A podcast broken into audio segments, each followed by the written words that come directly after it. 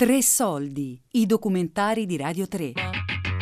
A volte non ritornano, cercando il nonno disperso sul Don, di Camilla Lattanzi.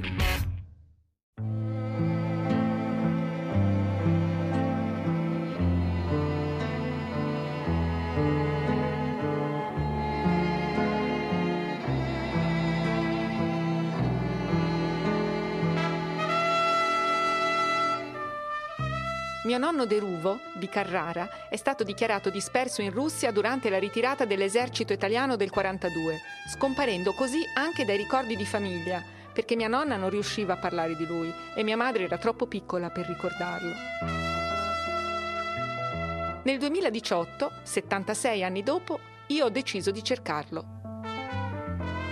Sembra che lo strano nome di mio nonno derivi dal fatto che Arturo, il padre di Deruvo e di Adriano, quando era militare aveva stretto una fortissima amicizia con un suo superiore che si chiamava Deruvo di cognome e promise, in segno di affetto, di chiamare così il suo primo figlio. Al tempo era di moda utilizzare i cognomi come nomi propri.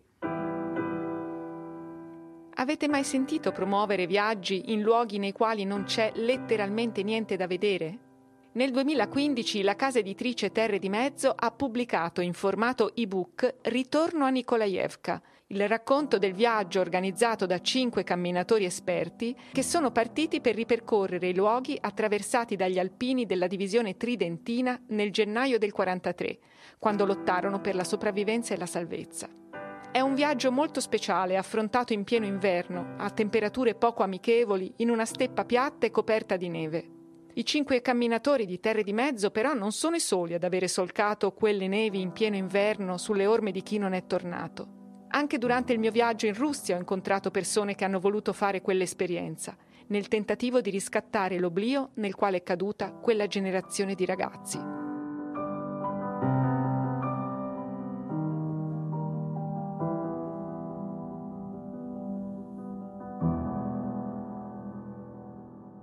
Sempre durante il viaggio in Russia ho potuto osservare plasticamente come i più esperti conoscitori della geografia della ritirata dal fronte del Don sono persone russe che vivono in quelle zone e che con un semplice metal detector riescono a intercettare e disseppellire cimeli e materiali bellici. Non me la sento di biasimare chi, per sbarcare il lunario, ha trovato e rivenduto divise, gavette ed effetti personali di soldati invasori sconfitti. Più severo è il mio giudizio verso chi li acquista. Sconcertante constatare che addirittura le piastrine identificative hanno un mercato. Per rendersene conto basta navigare su eBay o altri portali commerciali. L'alternativa al mercato è la politica, lo Stato. Ma lo Stato ha scelto deliberatamente di non occuparsi della questione, anche quando a guerra fredda finita ci poteva essere la possibilità di fare qualcosa e la mancata presa in carico da parte delle istituzioni non riguarda solo il recupero e la restituzione alle famiglie dei cimeli, ma anche il riordino dei documenti che giacciono in tanti archivi diversi, l'incrocio e l'esame dei dati, una più avveduta revisione delle storie militari dei vari reparti e la ricerca della sorte dei singoli individui mai rientrati. Il lavoro che, assieme a decine e decine di altre persone senza particolari risorse e competenze, sto tentando di fare anch'io, con molte difficoltà. La sorte di quegli 80.000 giovani morti o dispersi in Russia è stata volutamente accantonata e negletta. Su questo tema ho intervistato Giorgio Scotoni, ricercatore di storia militare presso l'Università russa di Voronezh e autore di due libri fondamentali per chi svolge ricerche come la mia, L'Armata Rossa e la disfatta italiana e Il nemico fidato. Perdere in pratica 10 divisioni senza un combattimento vero è abbastanza poco onorevole per qualsiasi esercito. La disfatta delle fanterie è ovviamente il centro dell'operazione che imbastiscono i sovietici nell'inverno 42-43. In Italia la parte delle fanterie, cioè il grosso, quello del eh, dicembre, non viene quasi menzionata, invece fu la battaglia anche più sanguinosa sostenuta dall'ottava armata. A Arbusovka, la cosiddetta Valle della Morte, ci furono più caduti che in tutta la prima battaglia difensiva del Don. Eppure, se lei lo legge, viene inserito come una delle tante scaramucce. Inutile e gratuito tutto questo, perché è un crimine terribile che è stato fatto nei confronti delle forze armate stesse. Quando facciamo le esumazioni, mi ricordo ci siamo trovati con russi perché andavamo e, dice, e questi mi dicevano hanno fatto queste a resistere ai nostri corpi corazzati se non avevano armi anticarro? Tre giorni, perché hanno mandato i soldati al fronte senza armi anticarro. Tutto si può dire eh, dei russi e tedeschi, ma se ti mando e ti chiedo di, di giocarti la vita, almeno ti do la possibilità di difenderti. Eh. Lì invece è proprio così, carne da cannone. Come storici da sempre diciamo bisognerebbe dare una lettura unitaria della guerra mondiale, non fare le storie nazionali perché sennò appunto ci si ricade dentro. E infatti questo è l'indirizzo che ha preso tutto quanto. Però all'epoca c'erano grandi speranze e si diceva si può eh, giungere a una lettura unitaria, sì, guarda cosa hanno fatto gli alpini, gli alpini hanno riconosciuto di essere venuti come occupanti, hanno chiesto scuse, cosa che i russi hanno apprezzato molto, hanno anche apprezzato l'atteggiamento verso i caduti perché loro hanno avuto 5 milioni di dispersi, quindi il problema lo sentono assai. Come è noto, la Germania conduce due guerre ad est. Una è una guerra di sterminio contro gli slavi e un'altra è una guerra convenzionale. La guerra convenzionale la perdono, la guerra di sterminio la vincono sostanzialmente perché lasciano una scena di devastazione, rovine e morte strabiliante. E ci sono i caduti al fronte, ci sono i morti civili che sono una quantità esorbitante, ma ci sono anche milioni di orfani.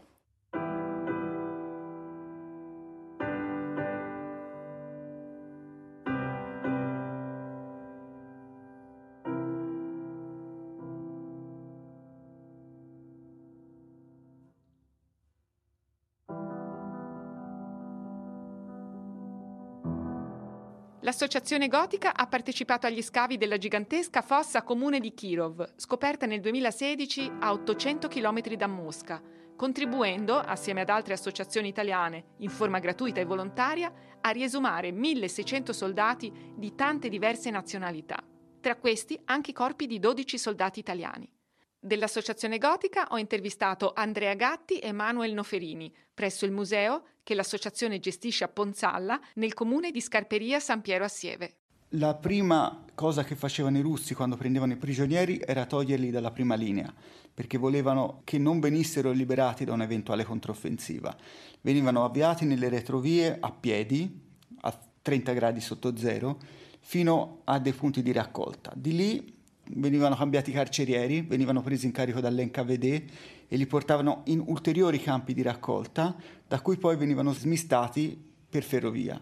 Partivano via treno quelli che erano arrivati vivi e venivano portati verso la Siberia, perché là era stato trasferito tutto il potenziale produttivo russo, perché non cadesse in mano delle forze dell'asse. Il problema è che dalla zona del Don ad arrivare a Kirov ci sono due settimane di treno, durante le quali non ricevevano quasi niente da mangiare e pochissimo da bere.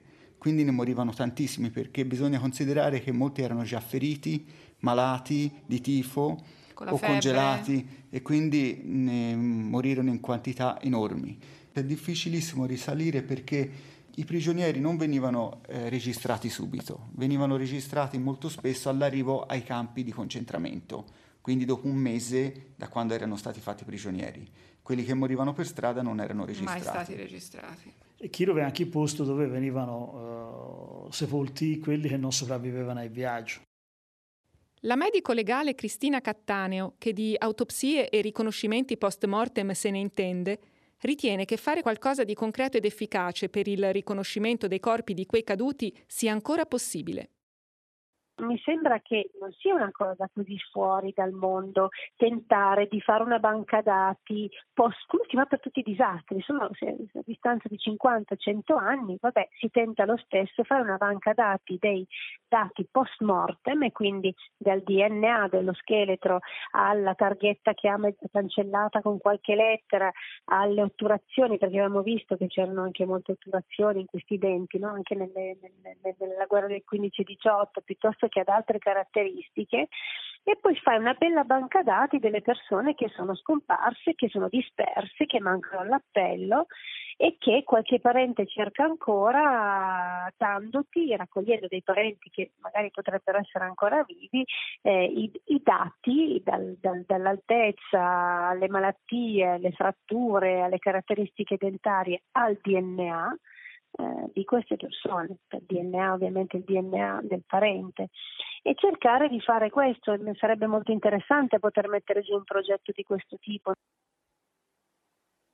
Oltre agli archivi classici, militari e civili, in Italia esiste un archivio dei diari autobiografici con piccolo museo annesso. Questo affascinante contenitore di storie di vita si trova in Toscana, a Pieve Santo Stefano, in provincia di Arezzo. Vale la pena trascorrere una giornata presso la loro sala di consultazione, dove ho scoperto che vengono conservati 36 diari autobiografici che hanno come tema proprio la ritirata di Russia. Purtroppo quei diari non si possono fotografare, si possono solo consultare e una giornata intera di lavoro non basta. Rispetto alla prima lista che ho ricevuto, oggi me ne avete data un'altra e quindi sono tante le cose che avete sulla ritirata di Russia, più di quelle che immaginavo. Quindi in un giorno non ce la posso fare a vederle tutte. Sono tante. Poi, sono tante. poi devo dire che ultimamente, quelli magari non sono ancora catalogati, ma insomma lo eh, lo saranno, speriamo presto, cioè comunque con, continuano a emergere questi documenti. Eh, sì, eh. mm. sì, ora io sono entrata in possesso attraverso questa mia ricerca delle memorie di un reduce che è rientrato dopo la prigionia in Russia. E, um, mi piacerebbe conferirlo per uh, farlo concorrere al premio, è veramente una cosa incredibile una vita avventurosissima, rocambolesca e meritevole, credo, di attenzione.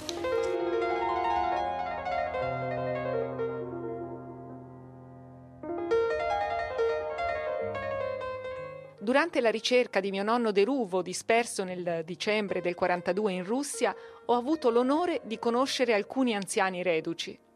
Nonostante l'età, erano in gran forma, sia fisica che mentale. Cosa potrà mai spaventare chi è uscito da quell'inferno? Parlare con loro è come interrogare la storia, quella con la S maiuscola, e non c'è documento che possa compararsi a una voce, a uno sguardo, a un incontro, a una storia di vita vera raccontata in presa diretta.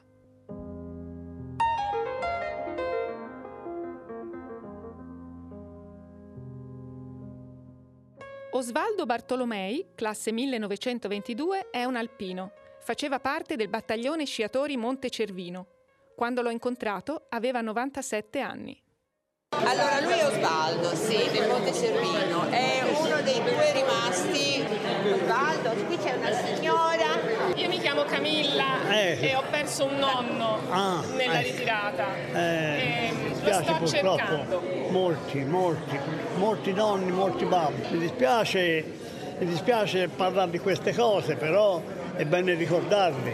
Caro Osvaldo, siediti Osvaldo perché almeno non ti stanchi, vai, spingiti no, avanti. Ma io sto bene. No. Ma noi siamo Però... noi che pensiamo, ma questo Sì, è grazie, grazie, veramente. Avete molta attenzione. Osvaldo, me lo fa un autografo? Come no?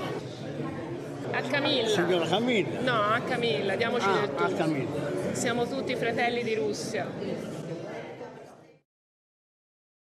Uno dei frutti più belli di questa esperienza di ricerca è stato l'incontro con Federico Dalzotto di Genova, un giovane uomo che mentre scrivo queste righe sta ultimando la sua tesi magistrale di storia sul cinquantesimo artiglieria, il gruppo di mio nonno.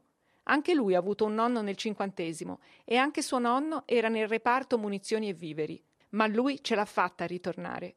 Ci siamo scambiati tantissimi materiali e promessi che assieme gestiremo una pagina Facebook dedicata al gruppo dei nostri nonni. E chissà che mescolando le acque non arrivino a galla altri documenti, altre testimonianze, altri ricercatori come noi, assieme ai quali fare nuovi progressi. Il mio audiodocumentario finisce qui, ma il viaggio nel tempo alla ricerca del nonno disperso in Russia continua. Vorrei scoprire qual è stata la sua sorte di prigioniero e ho già alcune idee per andare avanti. Intanto voglio che Franca, la mia mamma, sappia che suo padre Deruvo non è stato dimenticato. Quindi sei rassegnata? Sì. Non sei arrabbiata? No, no, no. Non mi risentivo verso chi le faceva, i poveri militari, no, quelli no, non c'entravano, dicevano. Verso chi le prendeva sul serio, sulla pelle di chi non c'entra niente. È sempre così.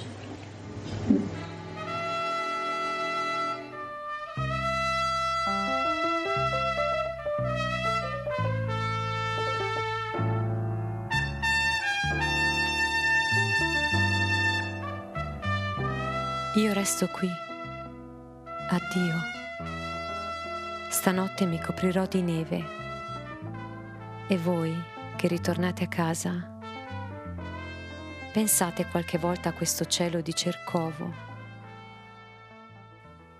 Io resto qui, con altri amici, in questa terra. E voi, che ritornate a casa, sappiate che anche qui, dove riposo, in questo campo, vicino al bosco di Betulle, verrà primavera. Ma tu che stai, perché rimani? Un altro inverno tornerà domani, cadrà altra neve a consolare i campi,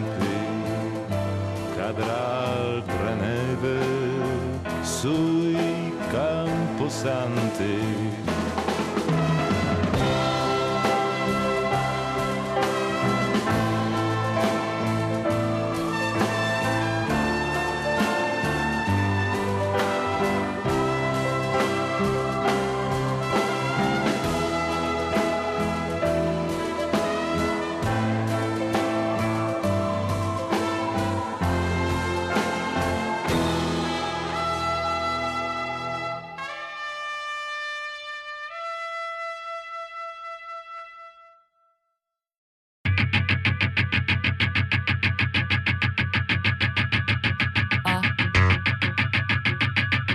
A volte non ritornano.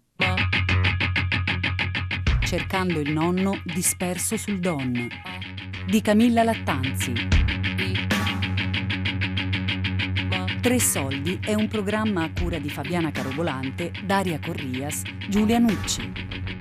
Tutte le puntate sul sito di Radio 3 e sull'app Rai Play Radio.